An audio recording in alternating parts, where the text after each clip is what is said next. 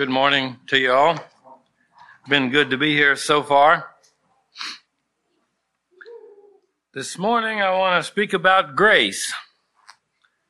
And can anybody tell me how many times we've uh, sung the word grace this morning?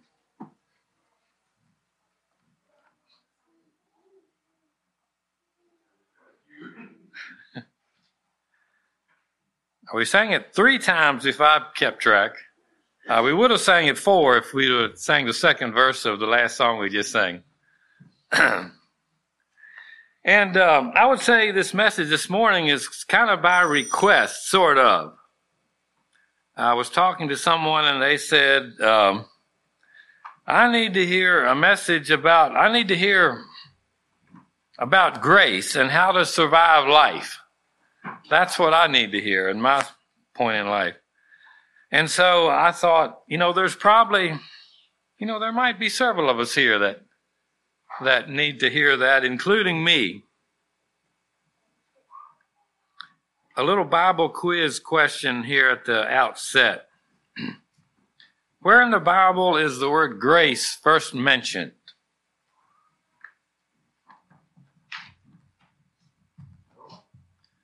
Noah.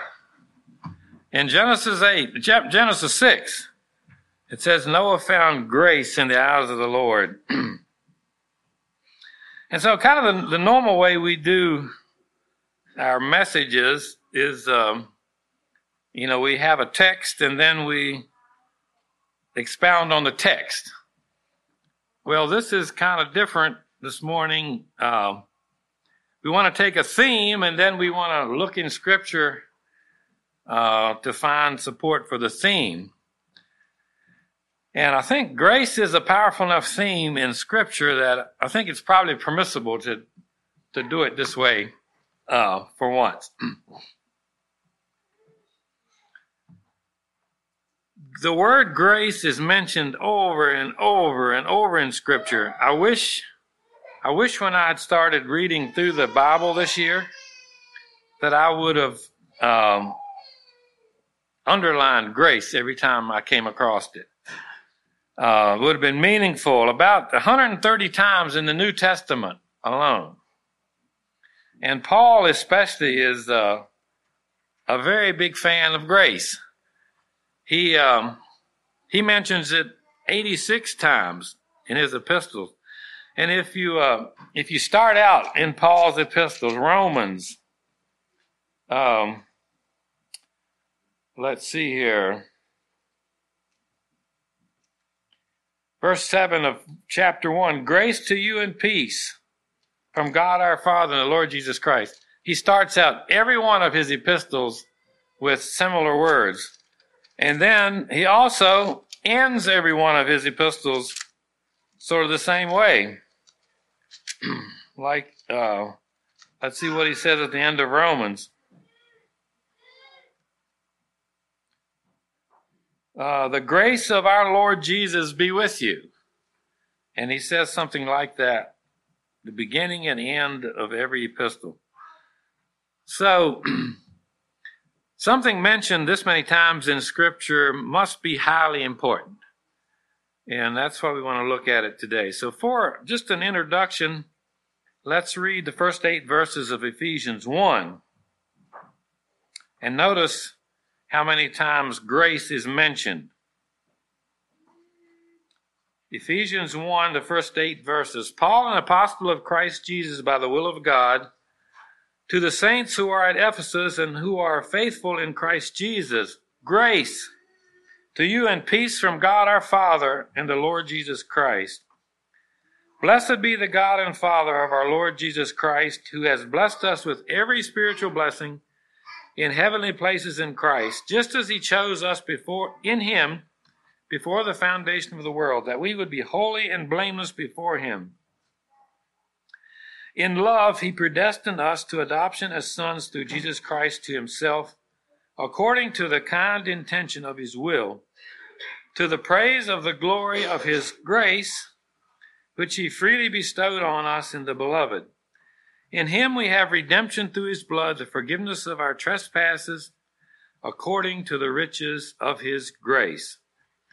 which he lavished on us. And my translation has a period right there, so I'm going to stop right there. I really like the word lavished right there, verse 8. That that's what God wants to do. He wants to lavish on us His grace. lavish would mean um, made abundant. And I haven't always felt that way in life. I've spent a fair amount of life feeling overwhelmed and, you know, wondering, you know, how am I going to make it through this? And um, so this morning we want to look at several aspects of grace. We want to define it first of all. And it's not as easy as you might think because we use the word grace in a lot of different ways. We want to think about how do we receive grace? How, what are some hindrances to living in grace?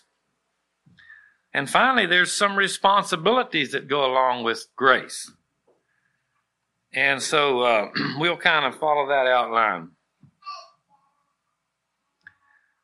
One way, uh, these are some ways grace are used that that not a part of our discussion this morning, but we might use it to mean elegance or like finesse. Like we could say, the horse cantered with grace around the arena. In other words, the horse was graceful. Uh, that doesn't do, you know, it's nice to look at, but it doesn't help us that much with living. We could use it to mean courteous or using goodwill, like the reporter handled the difficult interview with grace. And this would be where we get our word gracious. Now, I think that connotation is used in, um, I think it's in Luke, where Jesus was talking to the uh, rulers of the synagogue. And no, no, no, no, I'm, I'm wrong. It was when he, he opened the scripture and read from Isaiah that the Lord is upon me to uh, bind up the brokenhearted and and uh, bring deliverance to the captives and so on. And it said the people marveled at the gracious words that came out of his mouth. So Jesus was a, a, a, a gracious person in that way. We could also use grace as to mean a period of leniency, you know, like uh, the bank has a 30 day grace period on late payments before they start charging you extra interest. I mean, I don't know if they do or not. I just made that up. Uh, so, with the type of grace we want, we, we don't just want leniency, we want something more. So, none of these meanings are really what we're talking about this morning. Although we do want to be gracious people. We want to look at the deeper meaning of the grace of God. And so let's see if we can define that. So I found this definition it goes like this the unmerited divine assistance to humans for their regeneration or sanctification. So to look for support for this definition, let's just jump over in the next chapter of Ephesians verse 8.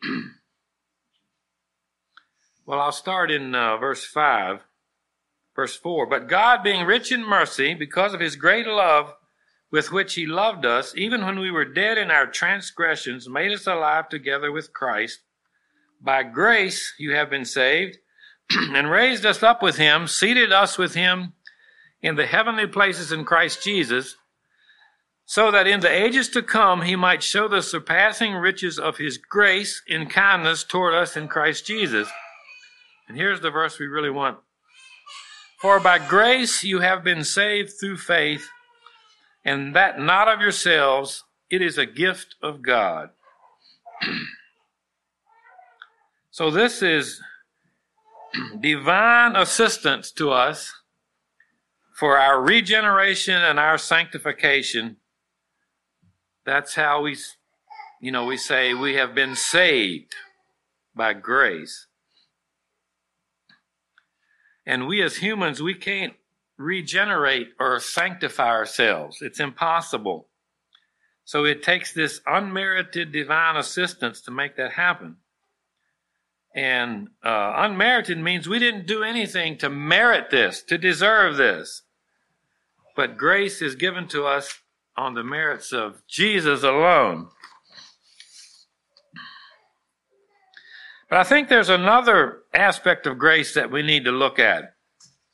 And while I didn't find this definition, I, I think it would be a valid one. And I'm kind of using the pattern of the first definition. I, am saying it like this unmerited divine assistance given to humans for their, on, for their ongoing endurance. That's also an aspect of grace. Okay, we need saving grace that God brings us into his family. Um, it's his unmerited favor on us.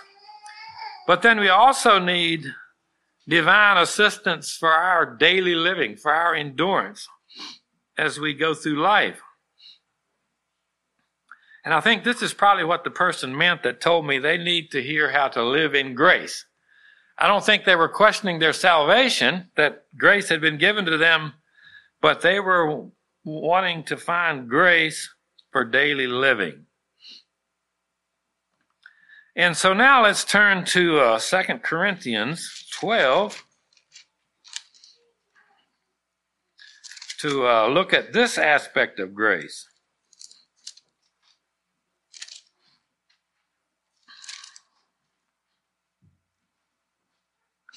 Whoops, I'm in First Corinthians.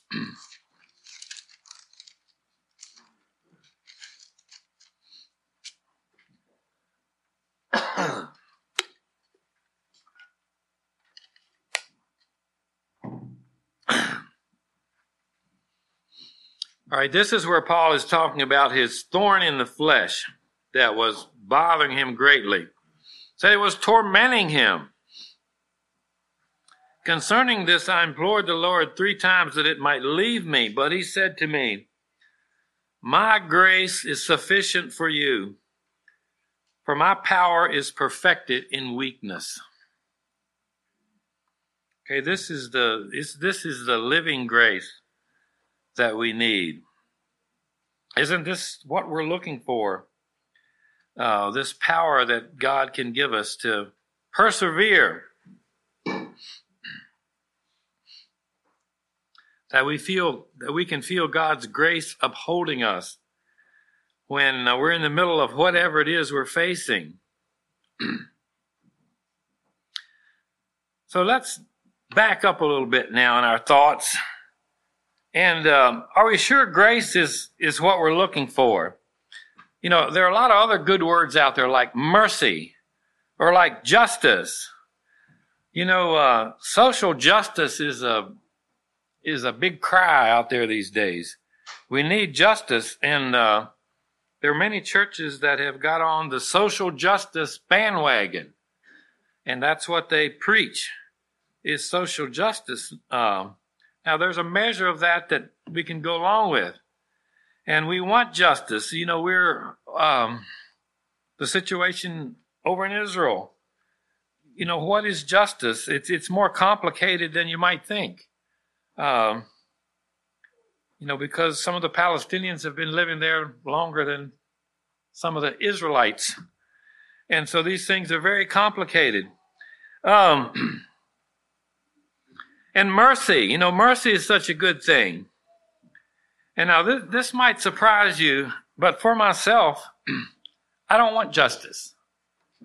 And uh, I'll explain why.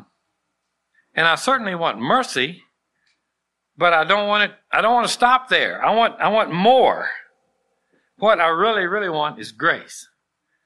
And um, I came up with a song a couple years ago that explains what I'm, what I'm trying to say. And I'll just I won't sing it. I'll just read it. Okay.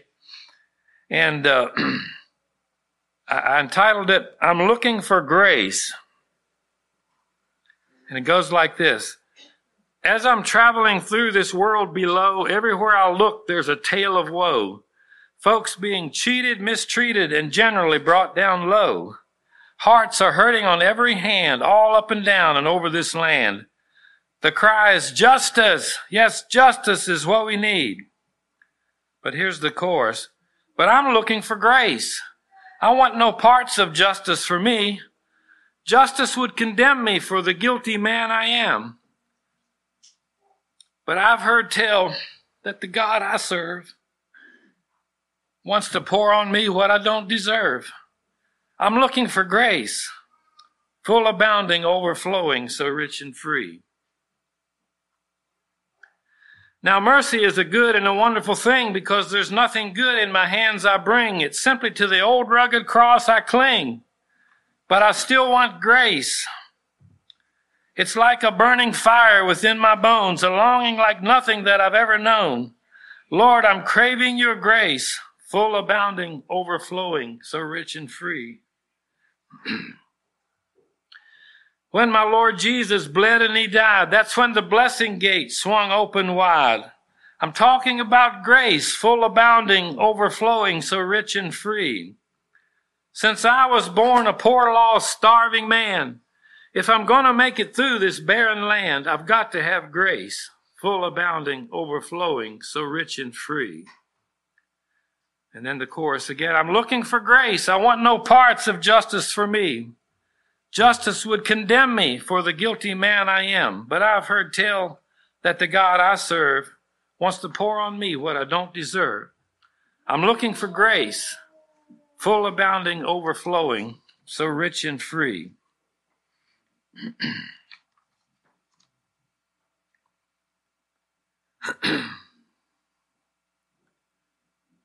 so, grace is what we need.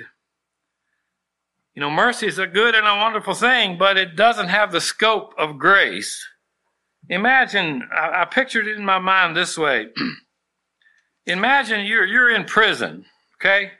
And the reason you're in prison is because justice has caught up with you. That's why you're there. But the judge decides to show mercy on you. And he comes and he says, I'm getting you out of this prison. Well, you're very thankful for mercy, right? And so he, he takes you out of prison and releases you and he drops you off by the side of the road. So you're free. You've been forgiven. Your sentence has been commuted. You, um, mercy has done all that. But you have nothing. You have nowhere to go. You have no resources. And then Grace stops by and said, Get in. This is just the beginning of your life. I've got all kinds of things, good things in store for you. That's grace. And I've heard it illustrated another really simple way. This is, this is the children's version. And let's say a child has misbehaved greatly and he's awaiting his sentence. And what would, what would justice do? I don't know what y'all do these days, but you know, in the old days, uh, dad would tan his little hide. um, that's, you know, that's within, uh, we don't have time to go there. There's a way to do that and there's a way to not to do that, okay? But let's let's say dad just talks to the little guy and dad decides this time we're going to have mercy. So what would mercy look like? Well mercy would be withholding the justice that he was due. And then a little later dad says you know let's go out and get some ice cream. That's grace. He didn't he didn't deserve that one There's a picture of grace that I like in the Old Testament in 2 Samuel 9.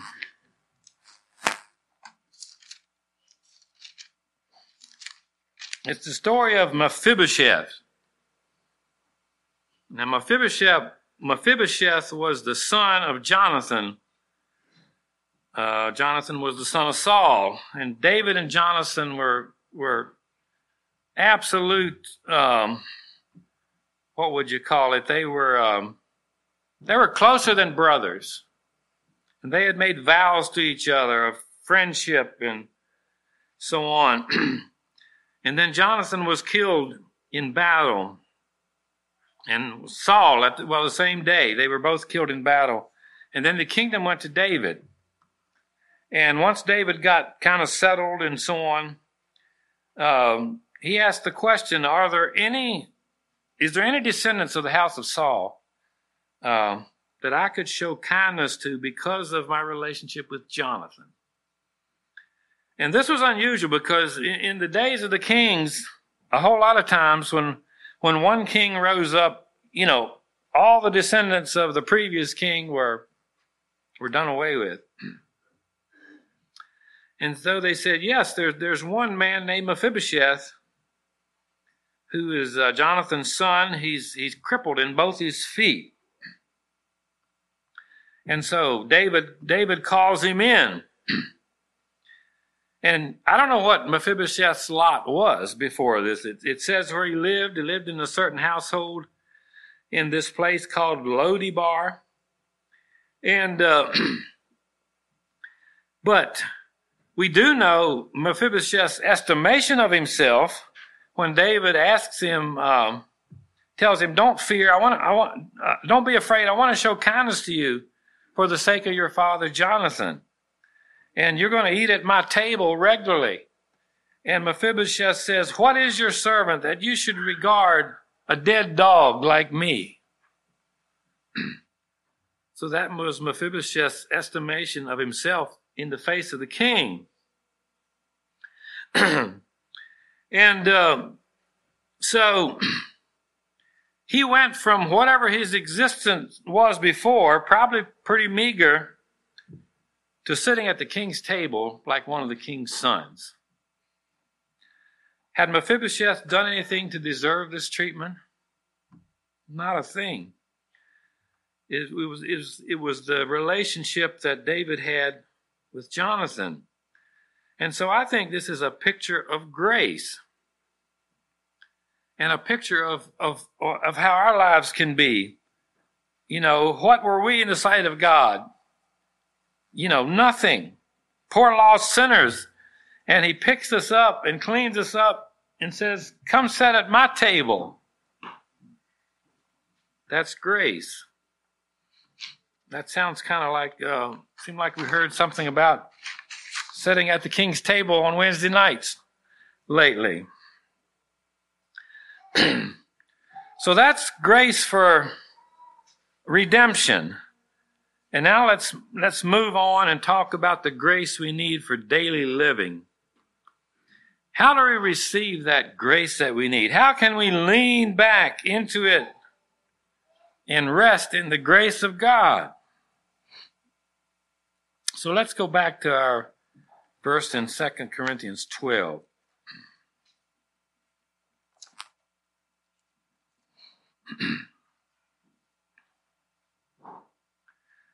and let's look at verse 9 again, where Paul says, My grace is sufficient for you, for my power is perfected in weakness. So let's just fill in some of our own endings to that verse. And let's try this one for size. My grace is sufficient for you, and my power is perfected in keeping a stiff upper lip and acting like I have it all together. Have we tried that one before? Or, my power is perfected in me giving my absolute last ounce of energy down to the last drop. You tried that one? Or my power is perfected in me struggling on by sheer willpower alone.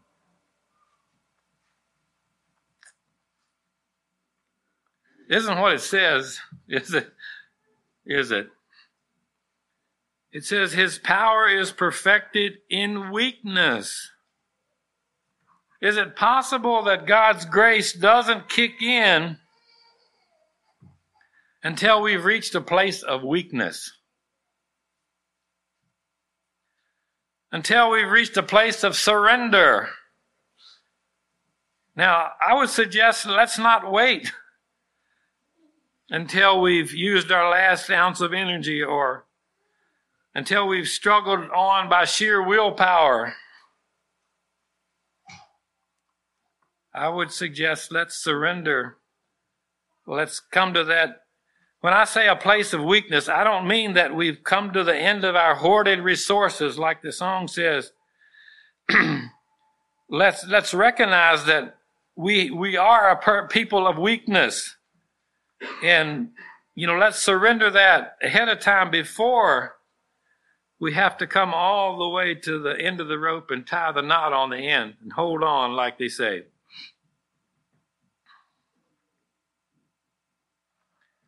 I think worry is an enemy of grace. I don't think we're resting in God's grace when we're worrying. And I should know. I'm not just speaking to you on that one. And I, I didn't worry much when I was young. And I was kind of proud of myself about that. All these people that worry about things that most of them, most of the things don't even happen. But now, as I look back, I don't really think I was living in grace so much as I was just an uneducated optimist. Um, I didn't realize what all what all life can throw at you. So I'm more educated now. It's been in the school of hard knocks. And uh, so sometimes I wake up, actually, this happens to me fairly often. I wake up in the middle of the night, and you know what I do? I worry. You know, I can feel this little twist in my gut about something, and I can't relax enough to go back to sleep.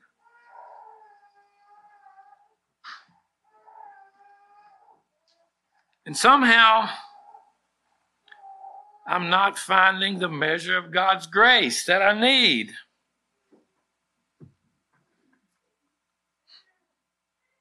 I worry about quite a few things. Uh, lately, I've worried about Myron. Don't tell him I said so. have these memories of six years ago when he had his breakdown, and and now the last little bit things have been a little bumpy, and and uh, I worry about things like that. I know you have worries, but the other night I thought. You know, God was looking out for Myron before we ever knew he existed. And he missed being aborted by one day. He, he was still in his mother's womb. And we didn't know him. We didn't. God was able to care for him.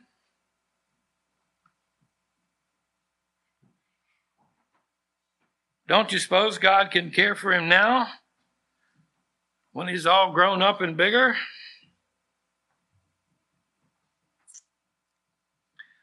So here's how I find peace is when I surrender.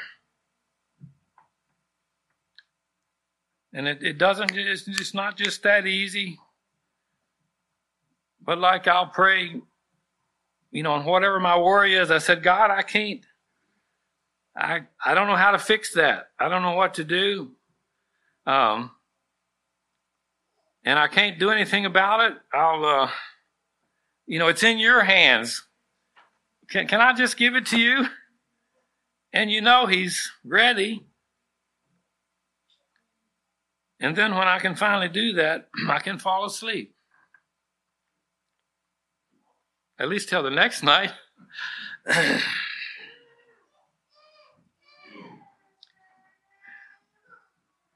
But I wonder, you know, I'd like to compare God's grace to the manna in the wilderness.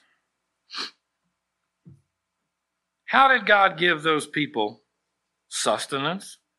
Did he dump it all on, on them at once, a year's supply? Say, here you go. You know, no worries for a whole year. No, he didn't. He did it one day at a time. And we, we'd love to store up grace. You know, if we could just know, if we could have the assurance, all our problems would work out, you know, and we'd have a, uh, a nice, free, easy spell for a whole year. Oh, that would be so great, wouldn't it? Well, it's not going to happen. But God did say He would give us grace. And I think the best way to think of grace is like the manna, one day at a time.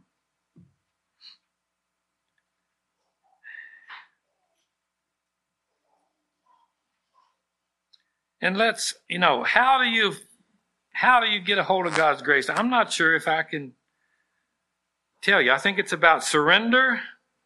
I think it's about feeding on the manna that God supplies. You know, immersing yourself in scripture, filling your mind with that, uh, prayer. I saw something I really liked on uh, Mary Jane's daughter Angela's, one of her Facebook post here several days ago. And it said, uh, Do you ever feel guilty about falling asleep when you pray? And then underneath that it said, because I'm pretty sure I, I probably usually do that. Uh, underneath it said, Well, do you feel offended when your child falls asleep in, in your arms? Of course you don't. Underneath that it said, Well, I'm glad we've got that settled.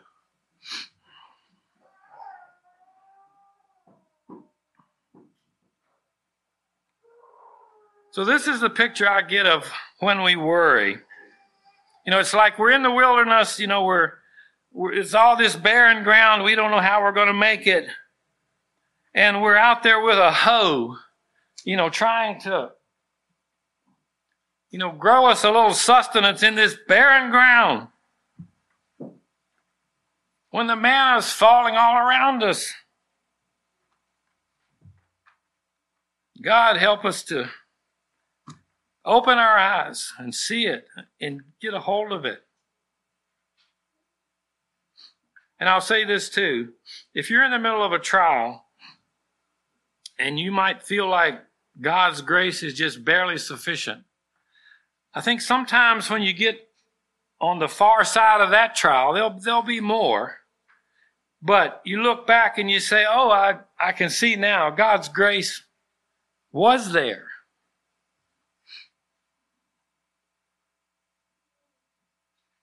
And here's a statement I'll make. If you wonder if you're receiving a grace or not, if your outlook is a fair amount better than the sum total of the facts of your circumstances, you're getting some grace. You know, sometimes we add up all the facts of our circumstances and you know, they're somewhere below the below the ledger. But with God's grace, the outlook can be different.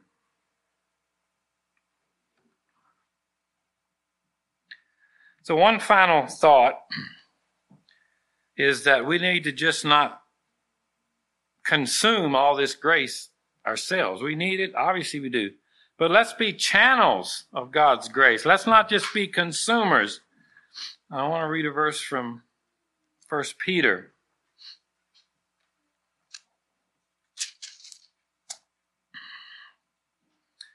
chapter 4, verse 10.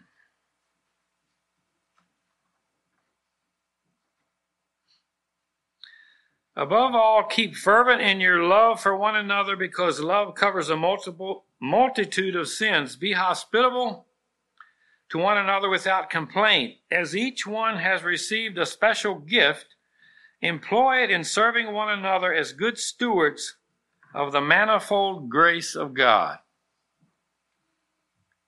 So grace is just not something we need personally. It's something that we're supposed to be good stewards of, that we're supposed to spread God's grace around. I, I know, you know, we can't give it. God is the one who gives grace, but we can show it. We can um, help people see that it's there. And we can be used of God in that way. the manifold grace of God God's grace, um, those of you that know about motors know about what a manifold is. It's a bunch of pipes that come together. And uh, I think a manifold could also work the other way a bunch of pipes coming out and, um, you know, giving full flow to whatever it is. And that's the way God's grace is. It's many faceted and um, it's it's there in abundance. And I just want to say too that when God, I look around this room and I, I can see that God's grace, I can see God's grace in some of your lives. And that gives me courage to lean further back into God's grace myself. So let's encourage each other in the grace of God. I want to close by reading a couple of the words to several songs.